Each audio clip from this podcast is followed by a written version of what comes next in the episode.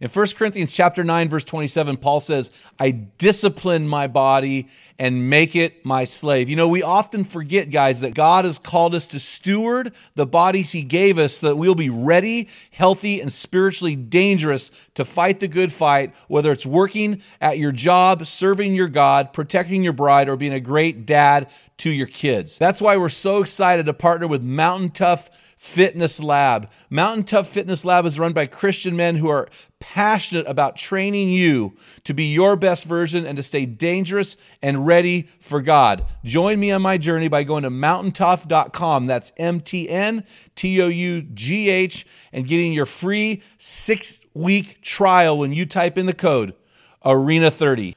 You won't be disappointed. Stay dangerous. So let God's love define you fully, and you will fully experience power, freedom, healing, purpose, and you'll be liberated out of your own head and get into the lives of others. It's not the critic who counts, not the man who points out how the strong man stumbles or where the doer of deeds could have done them better. The credit belongs to the man who was actually in the arena, whose face is marked by dust and sweat and blood. Welcome to the Men in the Arena podcast, where we interview specialists in the realm of manhood. Each of our guests is an expert in their chosen field or cause as it relates to men. Our conviction is to call you into the arena of manhood, call you out of the faceless, nameless bleachers, and call you up to be the best version of you. Because when a man gets it, everyone wins. Enjoy today's episode. Men in the Arena Army, we salute you. Hey guys, thanks for listening to another episode of the Men in the Arena podcast. I'm Jim Ramos, your host for today's show. Guys, I'm really excited about today's guest. This guy is kind of one of the most one of the more renowned men's ministry leaders uh, in the country. He's written over two dozen books, travels around the world speaking to men. He's got some great, great things to say. You're going to really appreciate what he has to say about maybe one of the greatest problems that guys deal with personally. It's going to be a good episode, guys. You're going to love it. Before we get into that, want to talk about a man law. Our man laws are supplied by you, our heroes. Some of these are funny, some of these are serious. And when we use yours, we will definitely send you some swag. And this week's man law comes from Billy Hagan. So Billy says, and I love this, don't you dare own a cat if you live alone. And I would add, unless it's a mountain lion. If you have a mountain lion, you can live alone with a kitty cat. But if it's just a little kitty cat, man, no, not if you're living alone, because then you can't blame it on your wife. So just kidding, guys. Hey, guys, this week's hero story uh, comes from Brian. And so Brian B lives in Arizona and he wrote in, this is pretty cool, guys. He said, Hey, I just joined uh, one of uh, your virtual teams. I'm a first responder on the Gila River Indian community. I've been in addiction recovery since December of 2019. I neglected my marriage and kids for so long.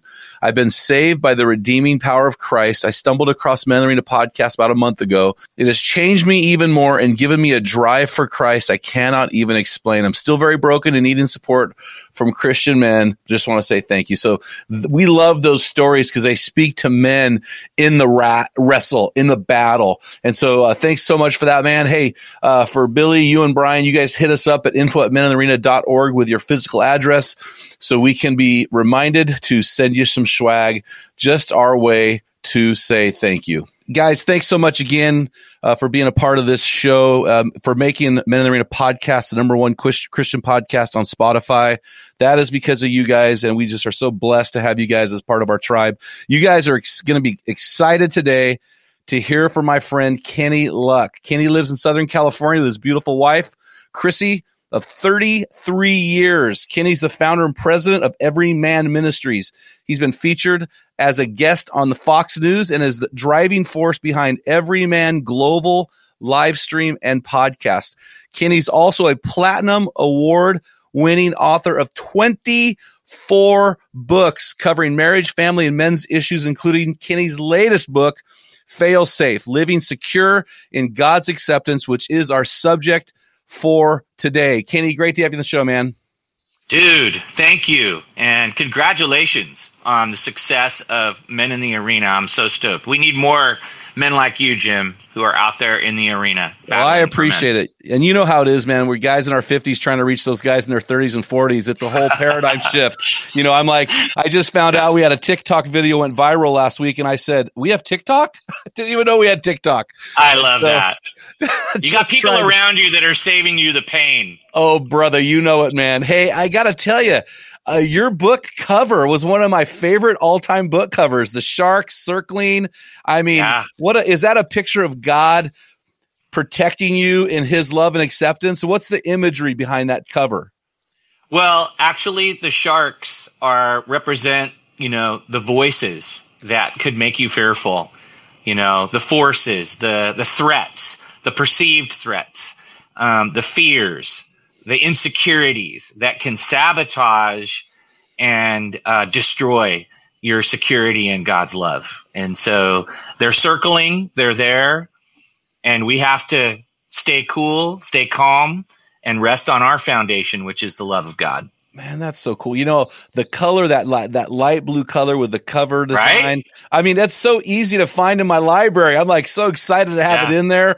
I read your book yeah. cover to cover. Super excited about diving into the depths Let's of go. that book.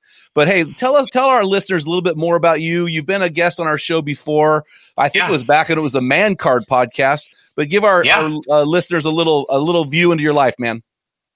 Yeah, you just gotta um, know words that begin with M to know me. Mango is the first word. I'm a Pacific Islander. Meat. I love to eat things that were previously alive. Right? Military. Um, I'm a patriot. My mom was liberated by Third Marines on the island of Guam. Uh, Cross cultural uh, family. Men. Right? I feel like you win the man, you win the family. When men are doing good, society, community, family, nation are are doing good, and then movement you know, I'm I'm all about launching movements of spirit empowered men and communities and countries and churches. And so, you know, you mentioned my wife, Chrissy. She's my partner, and um, we've been married, you know, for 34 years. I have three wonderful kids. Um, you know, they're my rock and foundation. And then, of course, you know, my life verse is Psalm 40, verses one through three. Um, I waited patiently for the Lord. He turned to me, heard my cry. He lifted me out of the slimy pit out of the mud and mire and set my feet on a rock. At 17, uh, I was in the slimy pit, and uh, Christ revealed himself to me. I've never been the same, and my purpose changed radically. And now my feet are on solid ground, and I want to tell everybody about Jesus. Man, that's so cool. And God's really honored your ministry. You've got a phenomenal ministry. I uh, before the interview, I introduced you as one of the predominant voices for men in our country for sure. Thank you. And so really respect you and, and all that you've done. And we had you on earlier and talked about mm-hmm. your book, Dangerous Good. And this right. one was funny. So I, I, I, read 60 books last year and I'm on the path probably to 45 or 50 this year. So I'm reading a lot for the podcast. So I, I get pretty critical of books really fast and I judge them before I read them, you know, judging the book by the cover. Although your cover is one of my favorite all time, but it was really funny. Go. When I first dove into the book, I thought, okay, a book about God's love for men.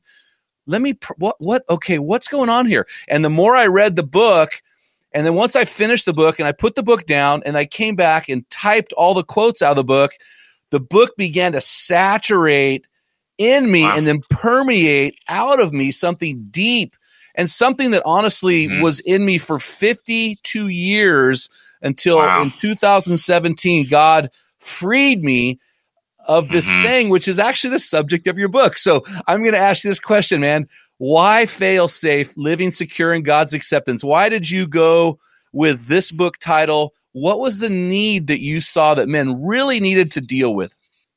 Yeah, well, the human soul, and all of our listeners know this, the human soul is engineered by God to behave like a heat seeking missile. So if you're in a combat fighter aircraft and you release that heat seeking missile, it's going to find its target. It's released, there's energy, and that energy will not stop until it finds the engine or heat source that it's pointed at. And mm. the human soul is like that, but the target is worth it's worth and acceptance and approval and intimacy. And we don't have peace until we land on the target. And you can get worth and acceptance and approval from two sources. You can get it from God or you can get it from culture. You can get it from Christ or you can get it from the world. And depending on which source you pick, there's two sets of consequences for that. One puts you into a place of permanent acceptance and worth if you're searching for it in God and you find it in God. But if you're looking for it in the world and you're you're unwittingly falling into performance, approval, image, hedonism, narcissism, materialism as identity, energy, and expression, uh, you're going to become a fear based person mm. because you can lose it.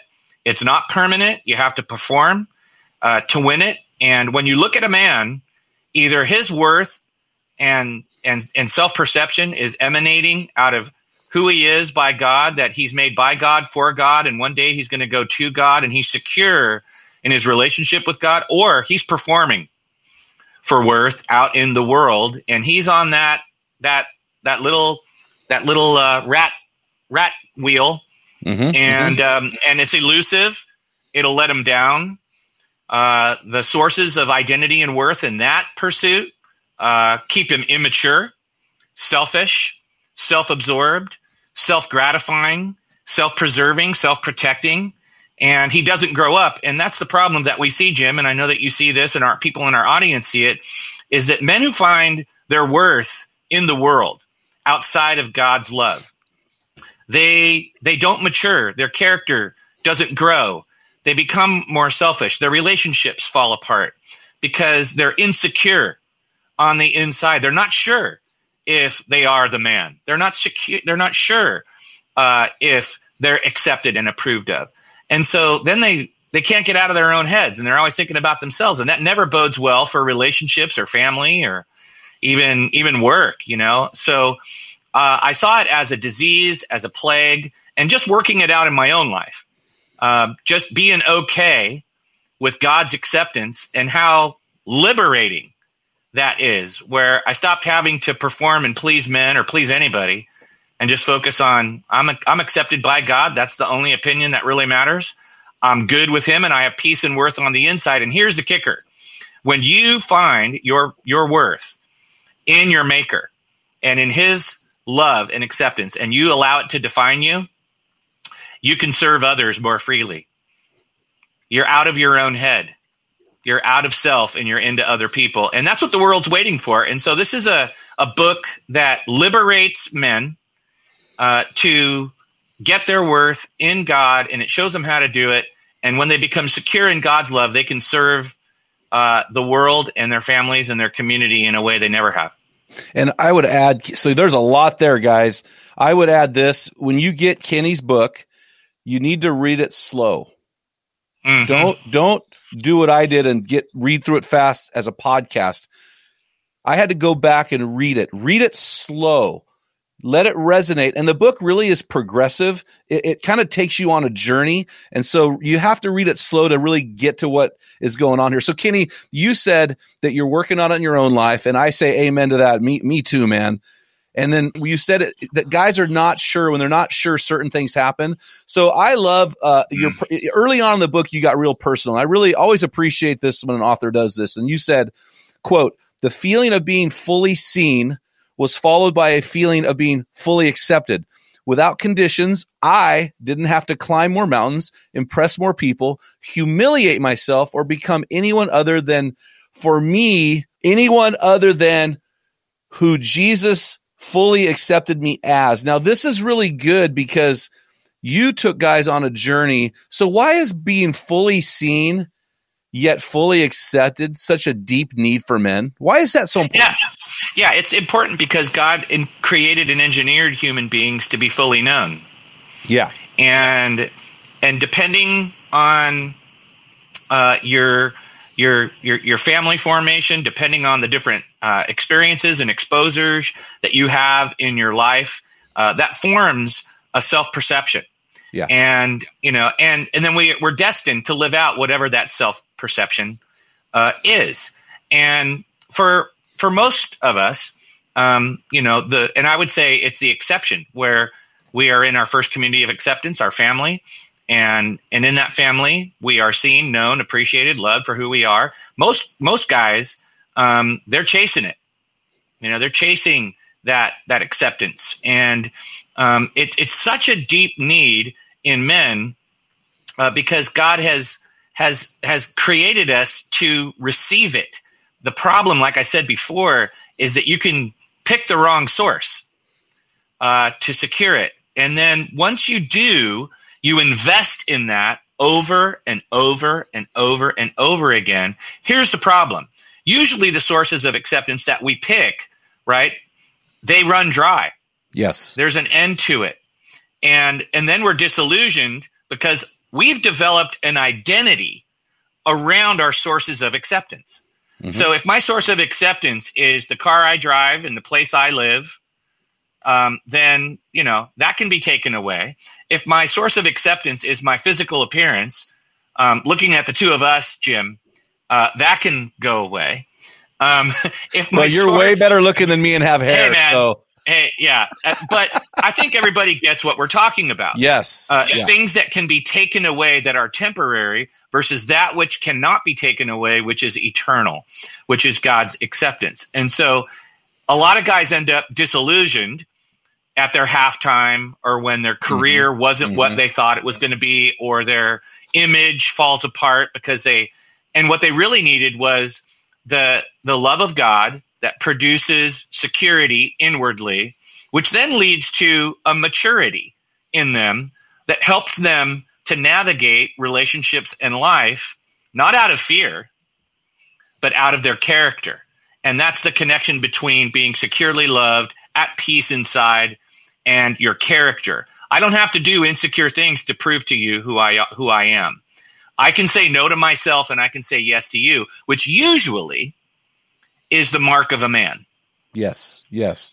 Well, I, I appreciate there's so much here that you're saying. I'm you know, you said most guys are usually chasing it. And that is a mm-hmm. powerful statement that's going to lead into another thought I have. What what okay. are some other things guys do to chase it? Like, what are some false narratives that guys live by that you've seen? Yeah, it's usually rooted in the predominant uh, rip-off identities in the world, right?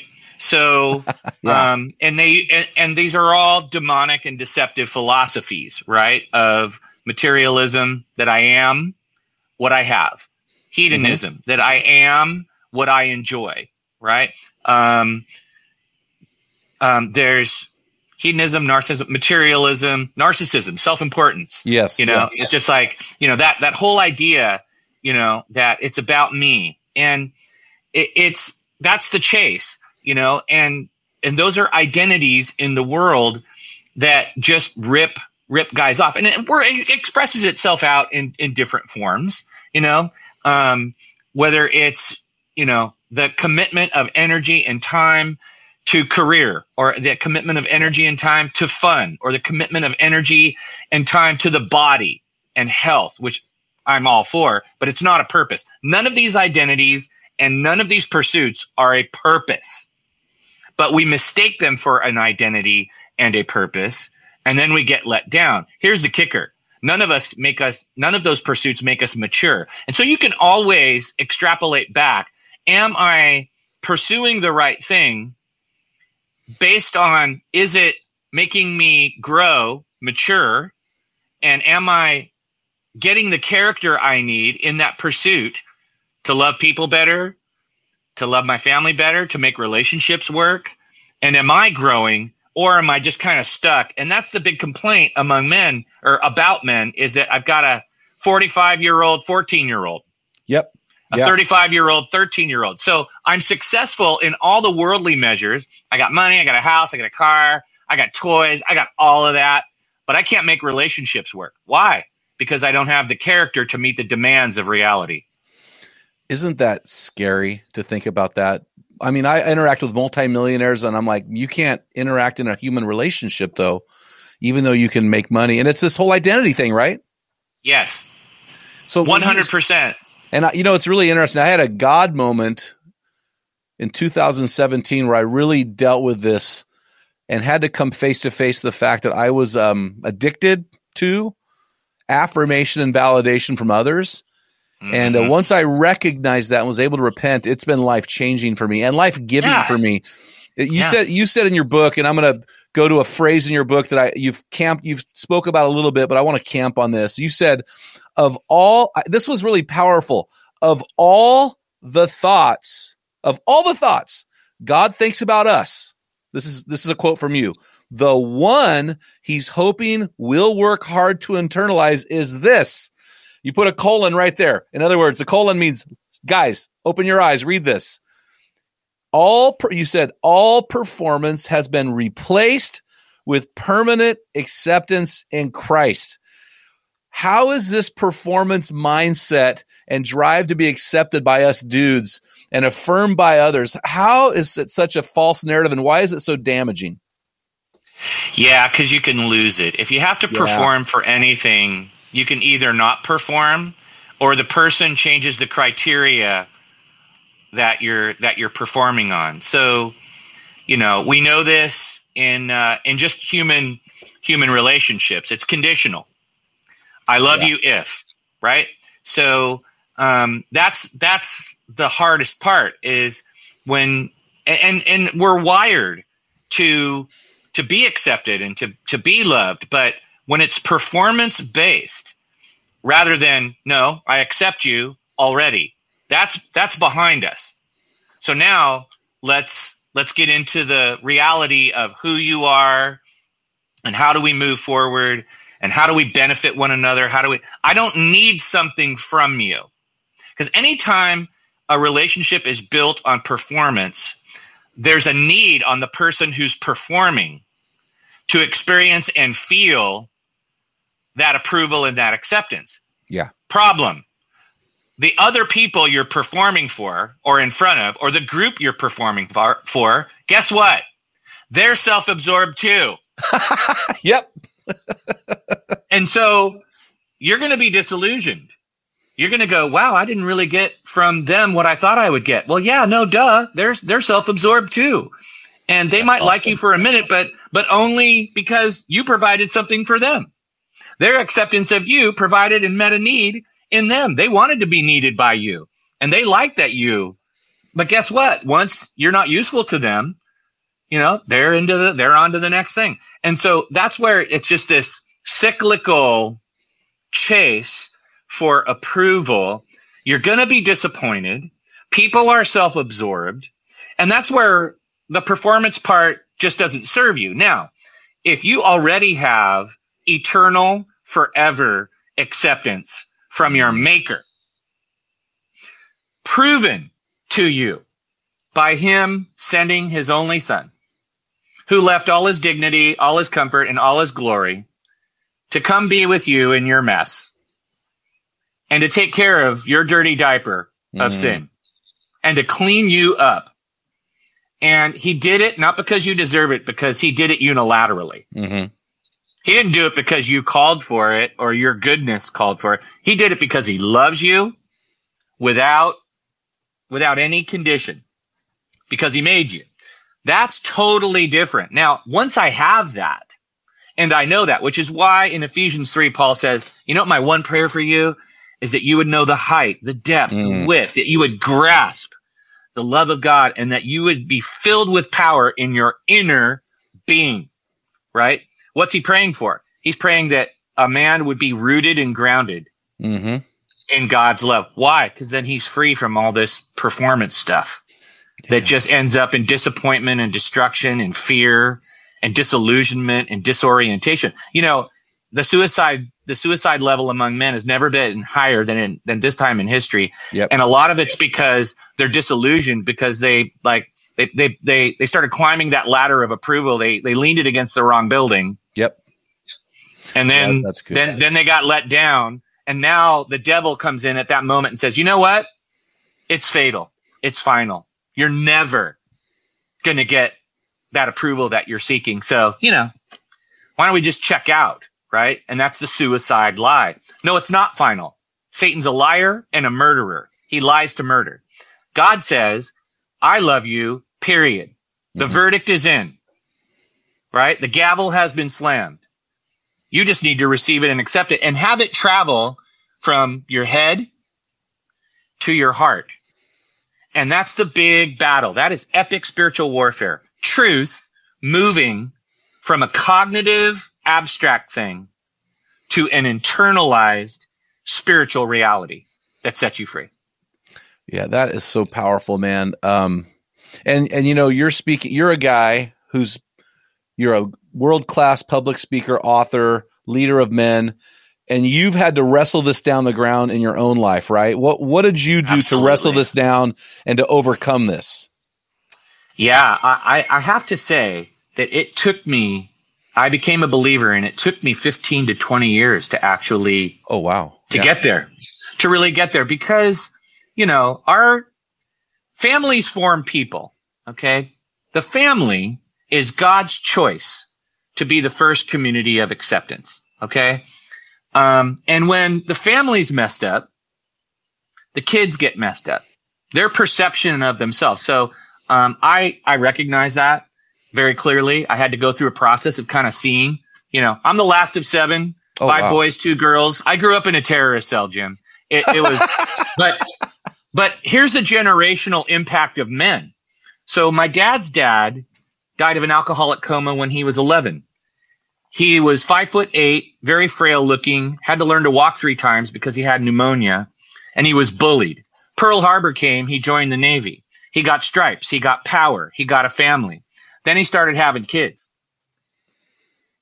And now, with no training, mentoring, or modeling on how to be a dad, he implemented the military model of family management. That is accountability and authority. And if you perform under that accountability and authority, then you get the attaboy, right? Because uh-huh, that's how the uh-huh. Navy works. You yeah. got to perform for rank. You got to execute. You got to do things. And so in our family, that's how it was wired. Add into the mix a little bit of alcohol, right? Uh, or a lot of alcohol. And now you have all rules and no relationship.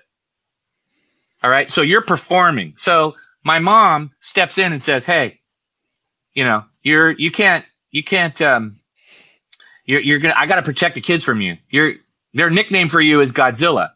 Whoa. All right. So I'm in the mil- military model. Um, my dad's an out. He's not spending any time, no time, no talk, no touch.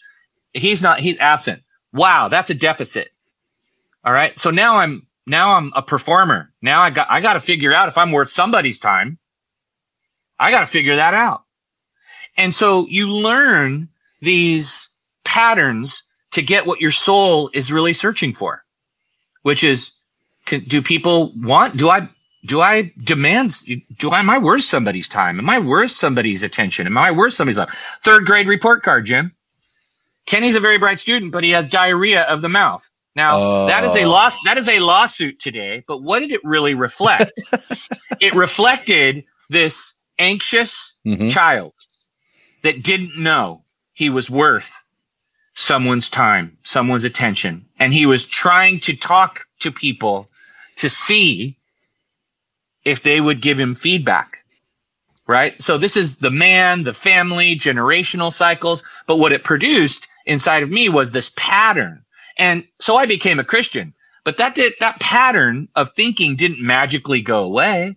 I had to internalize and allow God's love to go from my head right down to that very soul inside and let it secure me. And that's a process. And that's why I'm glad you told the guys to read the book slow because a lot of guys know it cognitively.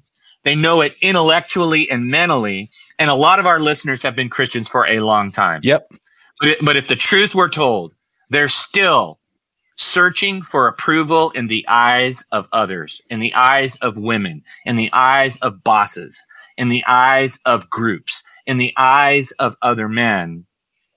And it's frustrating. So that was my journey until I had that aha moment where God said, Hey, you, you can do nothing to lose my love. You're fully defined by it and I want it to fully define your masculinity and who you are. Well, you know, it's interesting. You are right, Kenny. A lot of our listeners are Christians. Most of them are under 50 years old. and I think they are really they are hamstrung in their faith. They can't figure out why their faith isn't so life changing.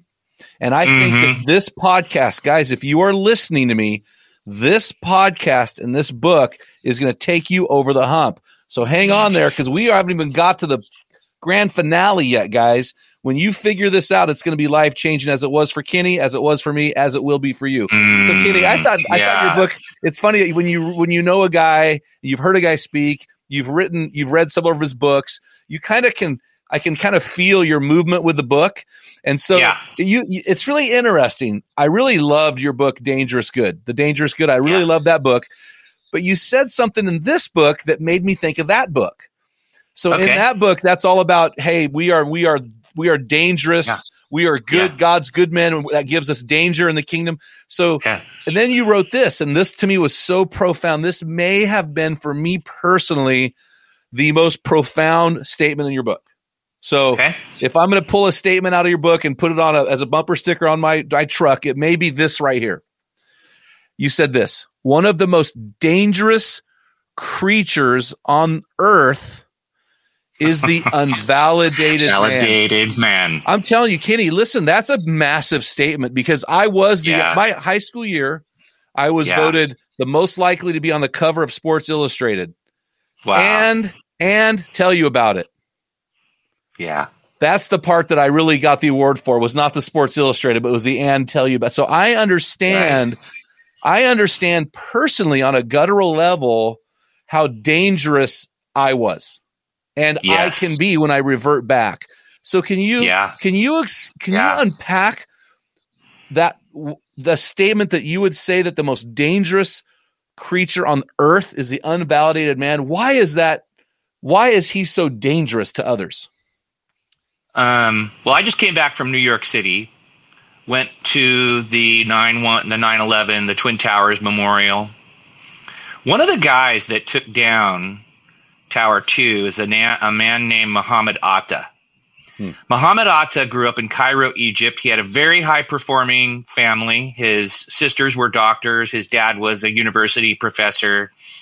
And Muhammad kind of felt like, okay, I'll go to school. He he became a career student. He went to Europe. Um, but he felt like he could never measure up. Hmm. In his own family, he he wasn't becoming somebody he always felt less than. He didn't feel validated. Um, when he was growing up, his sisters called him the Birdman because he was really a gentle soul and he would be concerned for animals and mm. things like that. And so, you know, that's the way God made him. And so he grows up in this family of high performers. He he doesn't feel like he's measuring up. He's going he's a perennial student until he meets this imam in mm. Germany who says, Hey, you know what? You can become a warrior. You can become a hero. You can be great in, in Allah's eyes. You can, you can have purpose. You can, and let me tell you about it. Mm. And so he, he listens to this Islamo-fascist imam who tells him this is how you're going to be validated. So the bird lover turns into the blade. Wow. And he flies a plane loaded with gasoline and, and aids and abets the killing of 3,000 people in one day. Now, I don't know. I, I, I don't know what the level of need is in our listeners mm-hmm. just to be valid- validated and proved. But you know, this is how God validated his son mm-hmm. at his baptism. He said, This is my son, whom I love. And in him, I am well pleased. Now, Jesus hadn't healed one person, preached one message, cleansed one leper, defended one prostitute. Jesus hadn't done anything to merit that. Mm. But secure in that love and that identity, read the rest of Matthew where he goes from there. He doesn't need man's validation. He can break the rules to love people. He's free to serve everybody. Why? Because he's rooted and secure in the love of his father. That is a dangerous man. So if you're unvalidated and seeking it in the world, you're dangerous because you're full of self. It's about you. Yep. But when you're val- when you're validated by God and you're secure in His love, it's about others, and you become a blessing, right? Versus a curse. That's a key phrase, Kenny. It beca- it transitions from being about you, narcissism, hedonism, right, to yes. about others. And then I'm going to follow that up with uh, in your book because because guys are wondering, okay, walk me through this process of transitioning my validation, my need to be validated by others to my acceptance yes. of God's validation. So how do we do that? What does that look like? And in your book, you give you you give a fruit of that, and the fruit is publicly. I thought this was interesting. Publicly, publicly, guys, define your manhood by His acceptance alone. So unpack that. What does that look yeah, like? Yeah, well, yeah, inner inner security as a man is linked to your identity. Okay? And what's an identity? It's a way to be, way Mhm. to believe, and way to behave, right? That's an identity. It's a way to be, believe, and behave. Jesus rooted in his identity in the Father, right? That drove his way to be, his way to believe, and his way to behave. And security is linked to identity. So we are sons. Yep. We are sons. We are adopted sons. We are loved by our Father. That is our identity. In Christ, we're adopted sons, and we we have an inheritance. We have we have um, His total acceptance. We have um, we're a part of His family. We're like a child in a family that's fully accepted with full blessings, full benefits. It's fully defining. So when your identity is rooted in God and his love for for you, you can answer the greatest existential question ever asked, which is who am I? Yep. And any man who can answer that question, well, who am I? Right? You confidently answer that question, you will not lack inner confidence, period. Do you believe that you're made by God? Do you believe that you're loved by God? Do you believe that you're made for Him and that one day you'll go to Him? If you do, speak that over yourself and let God speak it over you as He did at Jesus' baptism. Speak it with your own mouth. God's declaration of love over you. Let others speak it over you. You know, that blessing. Let God use his word to speak it over you.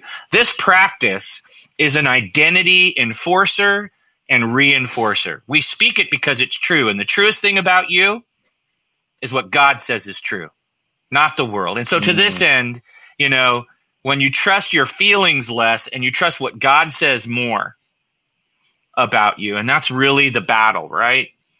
Is the truest thing about me and my identity and who I am is what God says is true. I made you, and because I made you, I love you. And because I made you and love you, I have an intention for you. And my intention for you is not rooted out of using you.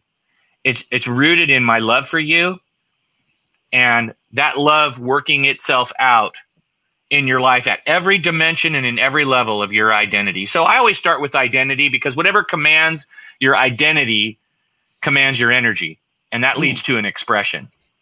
Whatever commands your identity commands, your, energy. And I I think that's why the fruit, that public deck the fruit of public declaration. I mean, are you Yes. are you pumping yourself up publicly? Are you pumping Jesus up? What is the fruit of your identity? If it's self, the world's going to know. If it's Jesus, the That's world's right. going to know. Boom. Which is interesting because you said in your book, you said, guys, listen, you choose your experience with God. So we God's love is fully there. He's fully Right. engaged. He fully loves Yes. us. But in your book, you said something that was kind of a you know, uh, gaslighting or finger in the chest, which is, guys, you choose your experience, either all for all, some for some, or none, none for none.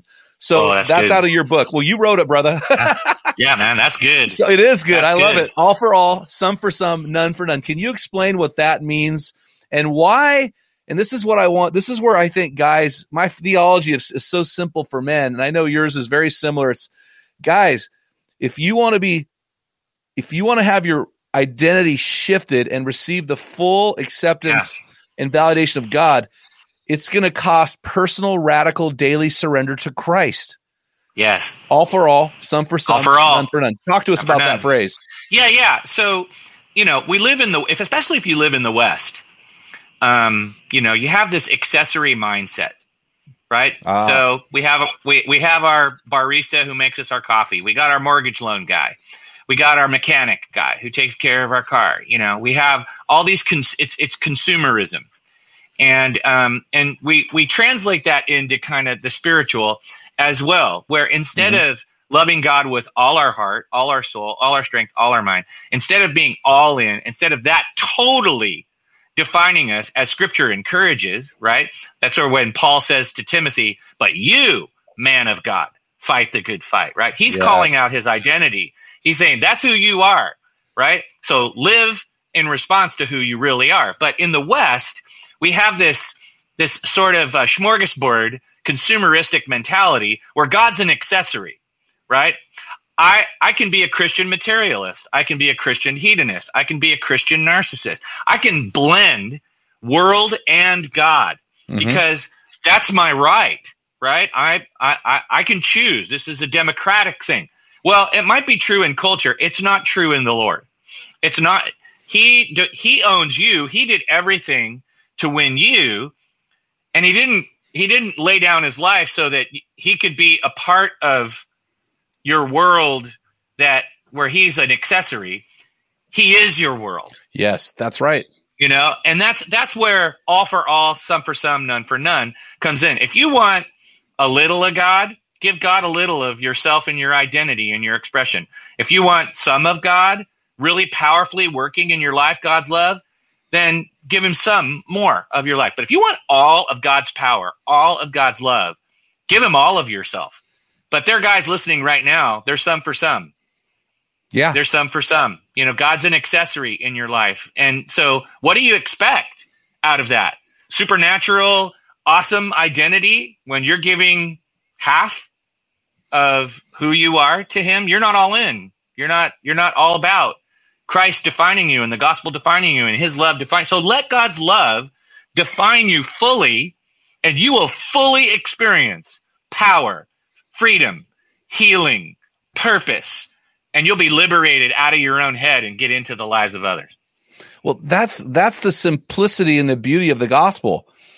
Yes. We have the choice here to make. Do I want to go all in and get all of God? Or do I want to go halfway in and only be able to receive half of what he has because we're only willing to go halfway? It's so Yeah. powerful. It's so okay, so yes, so the reason why I'm interrupting here is because No, I. I've got this image. I've got this image in my head, and it's Jesus speaking these words to all who would listen. Greater love has no man than this, than to lay down his life for his friend. I'm going to do the one thing that I know to do so that you will do the one thing you know to do, which is to recip- to respond to what I've done. All for all. I'm all for all. I'm doing the one thing that will show you that I'm all for all. I'm all for you. I'm going to lay down my life. You know, I study Medal of Honor survivors, Jim. uh huh. The people whose lives have been saved because another person gave their life. Wow. They all say the same thing. I don't want their sacrifice to be in vain. yep.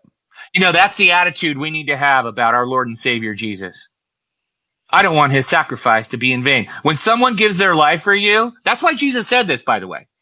It provides the powerful motivation to give your all back. You match passion for passion. And Medal of Honor survivors, they have a new sense of stewardship and responsibility Yep. of their lives because someone gave their life for them. So Jesus says, I'm going to do the one thing that I know that I can do to communicate to you that I'm all in for you. The question is, will there be reciprocity? Well, and the the funny part is Jesus sacrificed all for us, and we can't experience our full identity with Christ until we, according Yes. to your book, you said we find Yeah. ourselves coming back to the cross as often as we need to remember, reflect on and repent and repent of the destructive patterns of sin and self. And then you continued, we participate in his death so we can experience his life. That's the beauty. That's Yeah. the beauty. Jesus Fully defined. death. Yes, Yeah, well, Jesus right. experienced death so we can experience life. We experience death so we can. There's a there's a it's a beautiful paradox there that men. I just want men to understand. We wonder why we limp limp through life. It's because we're only half in. Yeah, that's right. We're half well, in. and we wouldn't. Yeah, imagine there's a lot of our listeners that are that are married guys. Everybody listening, look on your left hand. If there's a ring on your hand, just go back to that moment when you're standing before the pastor. And you know, I marry a lot of people, and you know, I I, I say, Jim, you know, do you do you do you commit yourself to honoring your wife? I do. Do you commit to you know, loving her in sickness and in health? I do. Till death do you part. Well, you know, maybe, sort of. You know, no, you never say that to someone that you really love, to some that you're ready to give it up for. And the reason why we make vows, right, is because there's forces that are going to try to separate the covenant. Yep. That's why we make vows. We make commitments in advance because of the forces that will work to separate a man and a woman. Yep. Well, in the spiritual life, there are forces at work to separate you from God, from his love. And, you know, when you commit halfway, when you're like, yeah, Jesus, I'm all in for salvation. you know, Yeah. not as a, not as a, not as a way to, not as an identity for that. Yes. But not as an identity. I don't want to fully define myself by your acceptance of me and my identity in your acceptance, which is I'm a son of the king, by the way. Commissioned to advance the kingdom. There's nothing weak about it. All Yeah. right. So, but I, I'm I'm in for salvation. The rest, eh, you know, Well, Maybe. that's the that's the problem when I pray a prayer in middle school and think God, that's all I need. You know, what so, sozo Yeah. means it means more than just salvation. It's everything about your life is now changed. So, so you you said just now, Kenny, you said there are forces at work against a man. Now, I think, and, and in your book, you said one of those forces that pulls us back is fear. But a Yes. fully, a fully, Huge. a man who is fully free in Christ, the fear is not necessarily a factor in his life anymore. You said, quote, no man tells stories other to other man about how safe he played it. And I think that that, that man who risks it all, there's Yeah. something that's caused, you know, we just had our 10th anniversary celebration with our ministry. And so we had it Saturday Congrats. night. And That's so we awesome. started with 15 guys in a coffee shop. We uh, are, you know, we radically stepped out in faith, little country town in, in Oregon and uh, house went foreclosure. I mean, everything was going south.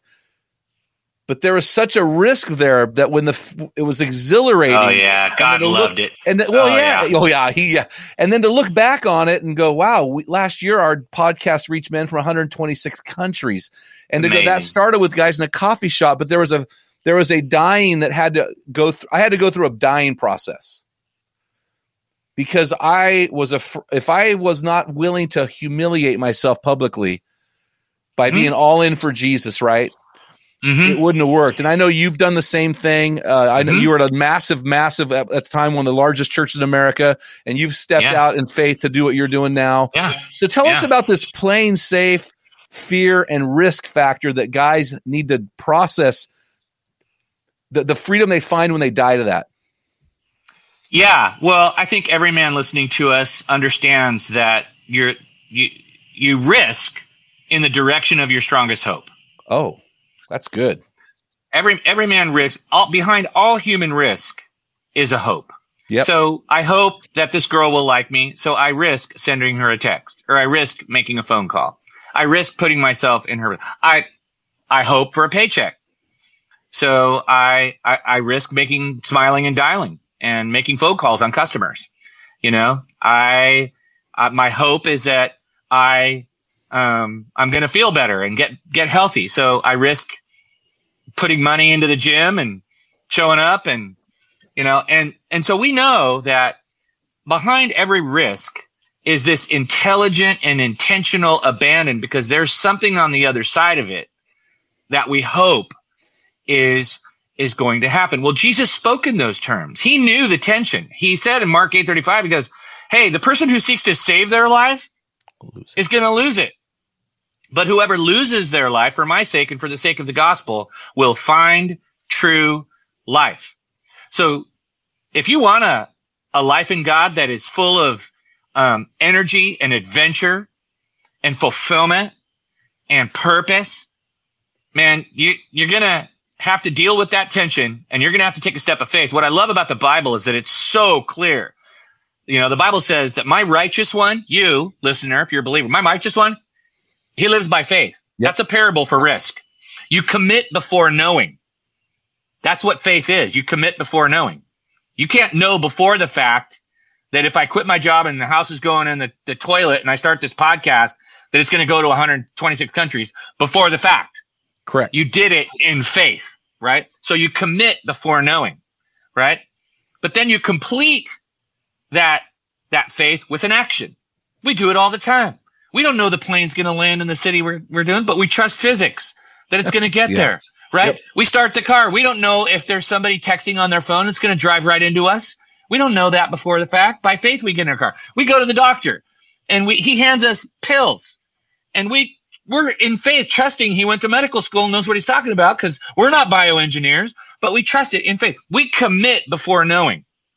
And That's if you true. want, if you want a fulfilled, purposeful, life in God's love, you're going to have to take a risk rooted in that love that he is going to catch you if you make that risk and he's going to honor his commitment. The Bible says, my righteous one lives by faith. And if he shrinks back, I will not be pleased with him because we are not of those who shrink back and are destroyed, but those who believe and are saved. It's like a dad with a kid next to the pool, right?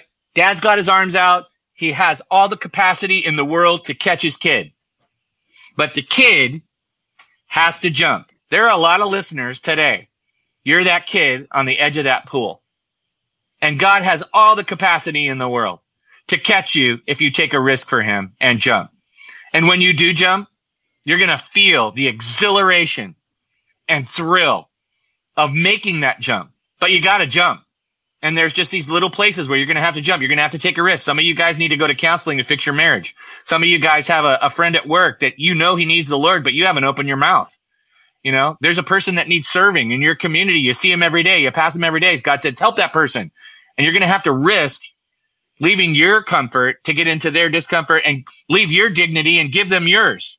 Yep. So, you know, you got to take that risk. And let me tell you, once you get a taste of it, and once you've seen God honor it, it becomes addicting in a good way. Yeah. Like you're like, okay, let's see what God's going to do here.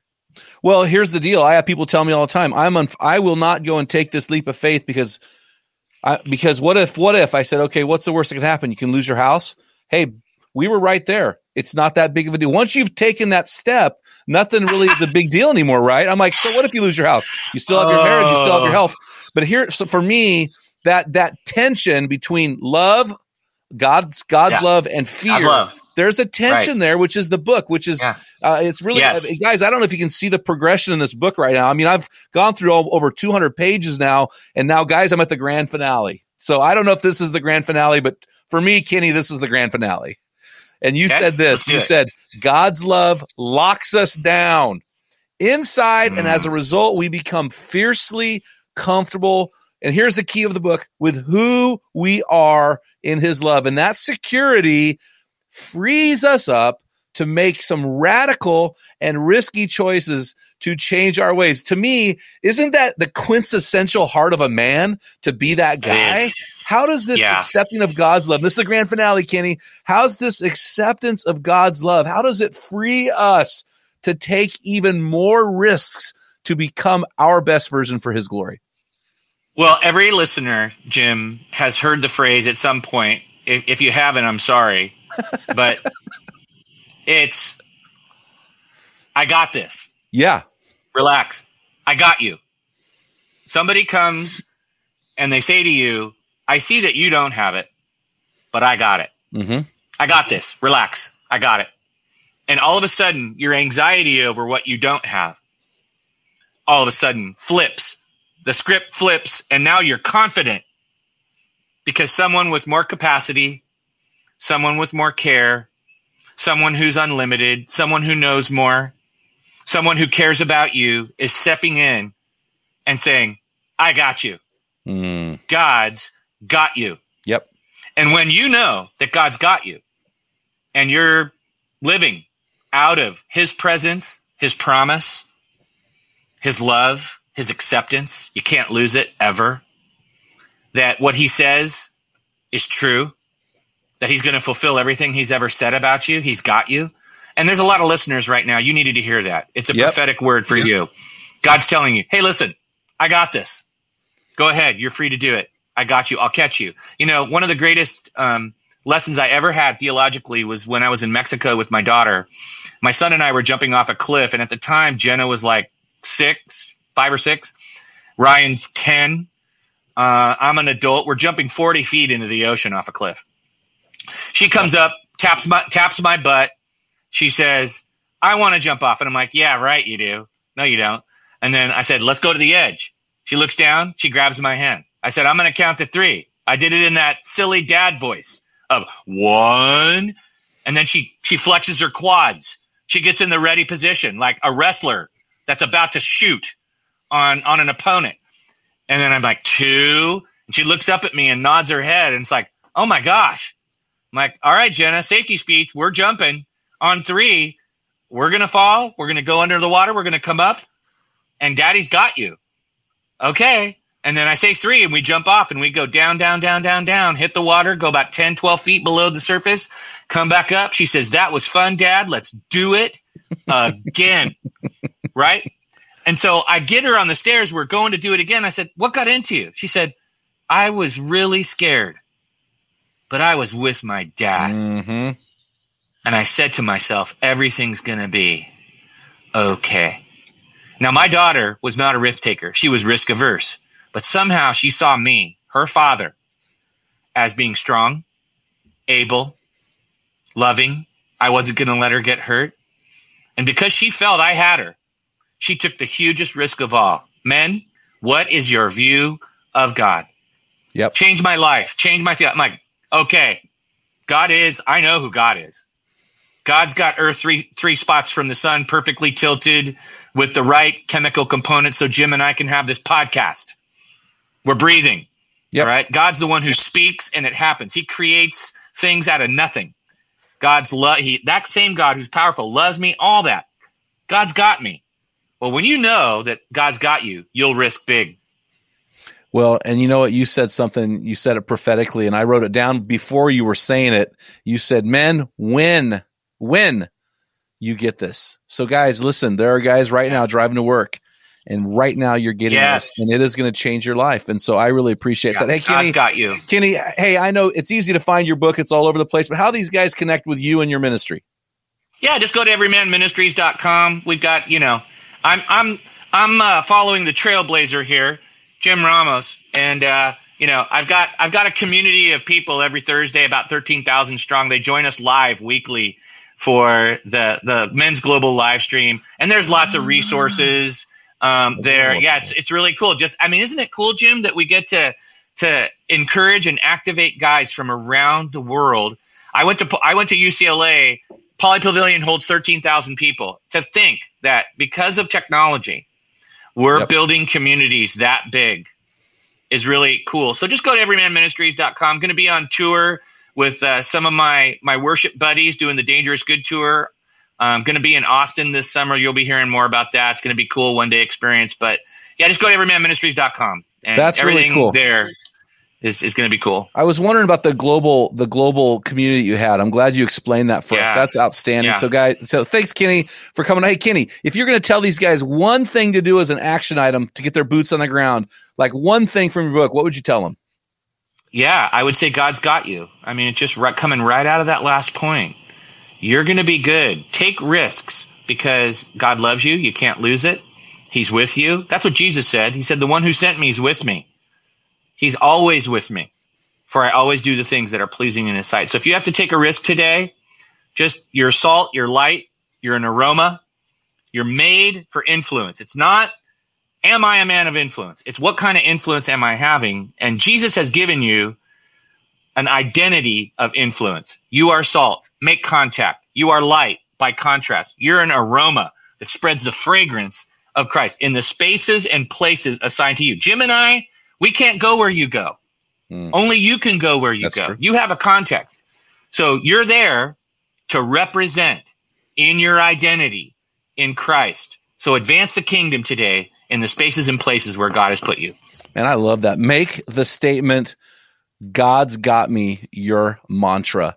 Guys, thanks so much, Kenny. Hey, guys, make sure you head on over to meninthearena.org. Grab your free copy of my book, Tell Them What Great Fathers Tell Their Sons and Daughters.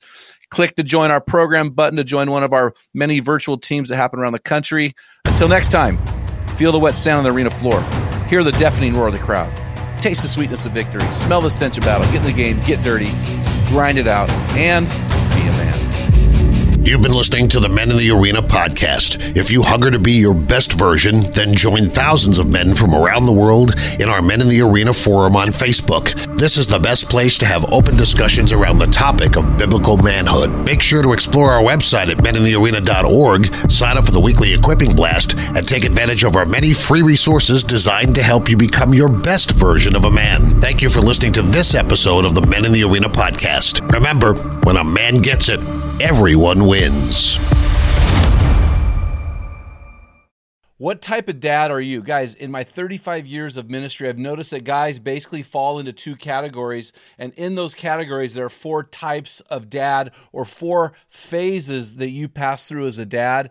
We just dropped an amazing quiz to help you discover what type of dad you are. Find out what type of father you are and get our custom resources fit to meet the needs and the questions you are asking. Head on over to menarena.org. Join 20,000 men from around the world and find out the type of dad you are.